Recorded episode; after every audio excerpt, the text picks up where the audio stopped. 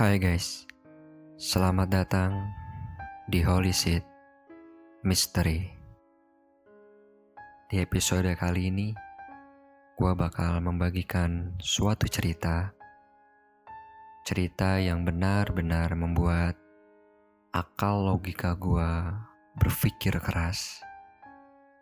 Ketika suatu kenyataan yang terjadi malah membuat segalanya menjadi hancur. Cerita yang gue dapat dari seseorang yang membagikan ceritanya kepada tim Holy Seed Mystery. Cerita yang dia alami sekaligus menjadi saksi mata kejadian tersebut. Kejadian yang terjadi pada tahun 2008 di salah satu kota yang ada di Jawa Tengah. Kejadian yang membuat suatu dusun mengalami kehebohan ketika terdengar berita yang membuat begitu banyak orang benar-benar panik dan ketakutan. Cerita dimulai ketika pada tahun 2008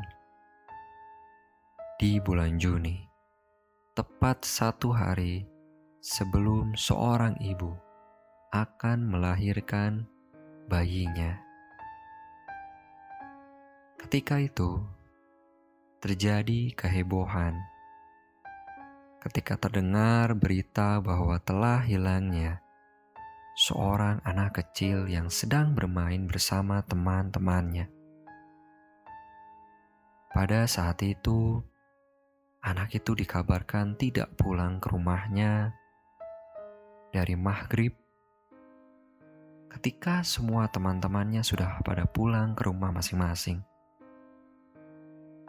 Dikabarkan sang ibu yang seorang janda benar-benar panik dan tidak tahu harus berbuat apa, karena memang anak tersebut adalah anak semata wayang yang hanya tinggal dengan ibunya. Karena sang ayah yang sudah wafat sangat lama sekali. Lalu, orang yang dituakan di desa tersebut mengumpulkan seluruh pria yang ada di desa untuk mencari di sekitar kampung dan di daerah tempat di mana anak tersebut tadi bermain. Lalu, salah satu anak yang ikut bermain berkata bahwa mereka tadi bermain di belakang salah satu bangunan masjid yang sudah tidak terpakai. Yang tepat di belakang masjid tersebut adalah jurang dengan banyak pohon-pohon yang sangat-sangat tinggi. Lalu orang yang dituakan pun mengajak seluruh pria yang ada di kampung tersebut untuk mendatangi daerah tersebut.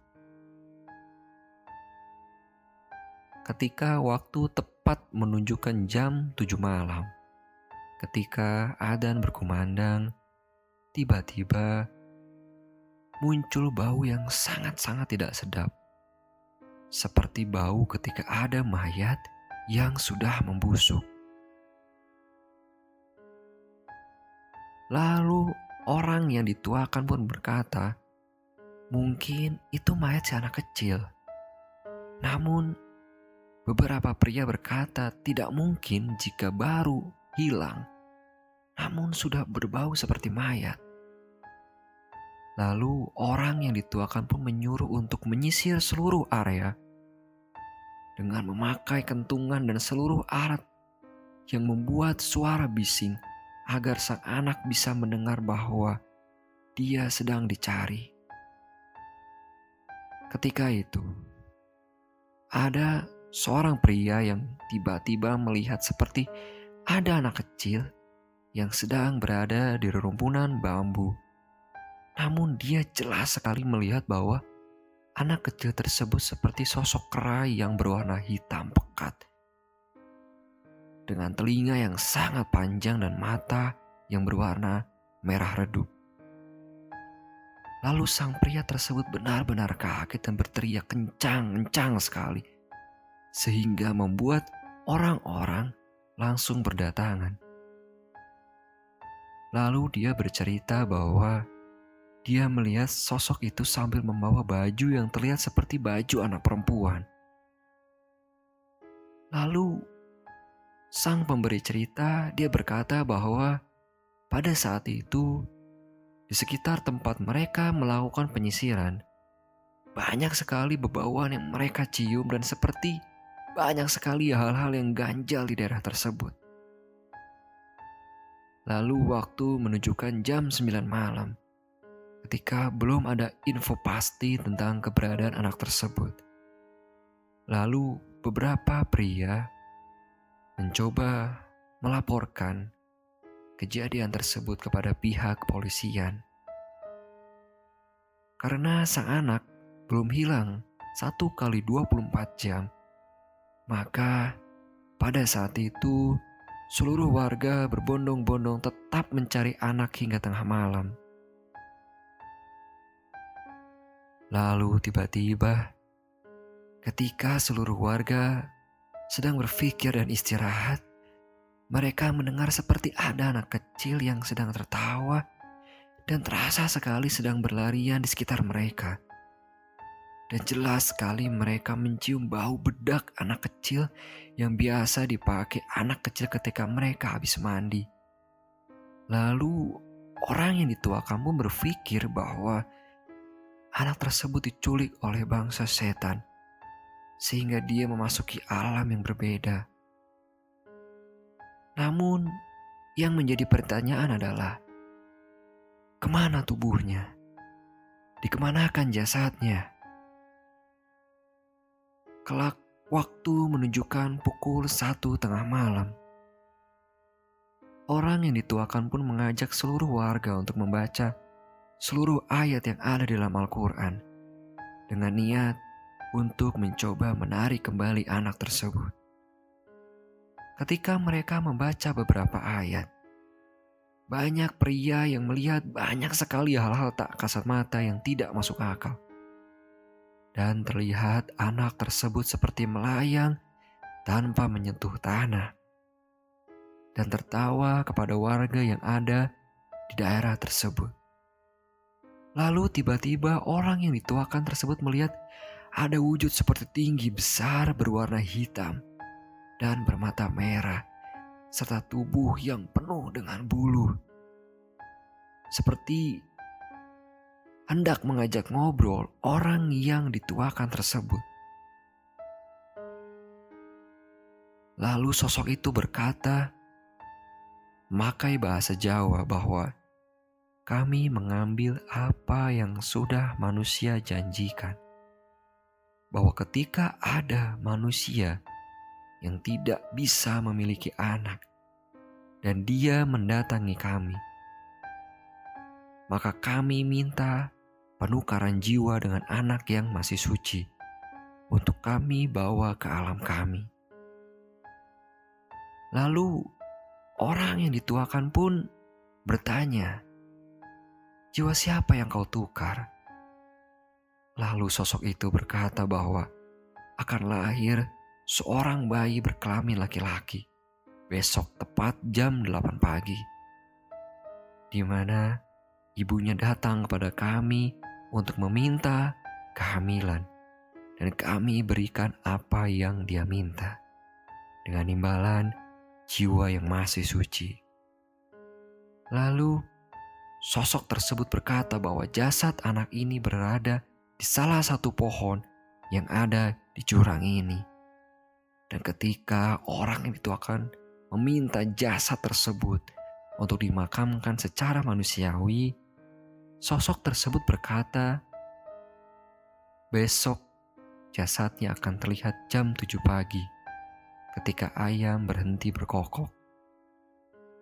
Lalu ketika keputusan sudah jelas bahwa anak tersebut dijadikan alat tumbal pertukaran, Lalu sang ibu benar-benar jatuh sakit sehingga singkat cerita keluarga yang melakukan perjanjian dengan bangsa jin tersebut dikabarkan sakit dan menderita berbagai macam penyakit aneh. Sehingga mau tidak mau keluarga tersebut diusir dan sekarang anak tersebut sudah besar dan hidup selayaknya manusia normal dan bersekolah di salah satu sekolah negeri yang ada di Jogja. Dan kisah ini benar-benar menjadi kisah yang sangat memilukan dan benar-benar membuat trauma seluruh warga yang mengalaminya. Bahkan hingga saat ini, setiap maghrib selalu muncul sosok anak kecil tanpa busana dengan wajah seperti anak itu sering sekali berkeliaran di daerah kampung tersebut dan selalu meminta nasi dan permen. Dengan cara mengetuk pintu warga tepat di jam 12 malam. Beberapa orang berkata bahwa anak tersebut dirawat oleh bangsa jin dengan memakan makanan bangsa jin. Namun nalurinya sebagai manusia tetap ada sehingga dia terlihat sering bermain di area pemukiman karena dia memang tidak nyaman dengan dunia tersebut. Namun, dia tidak bisa keluar karena jiwanya sudah terkunci dan terkekang bersama bangsa jin. Terima kasih buat lo semua yang sudah mendengarkan kisah ini. Tetap hindari kegelapan dan perlu lu ingat semua bahwa mereka ada. Mereka ada di bawah kasur lu. Mereka ada di belakang lemari lu.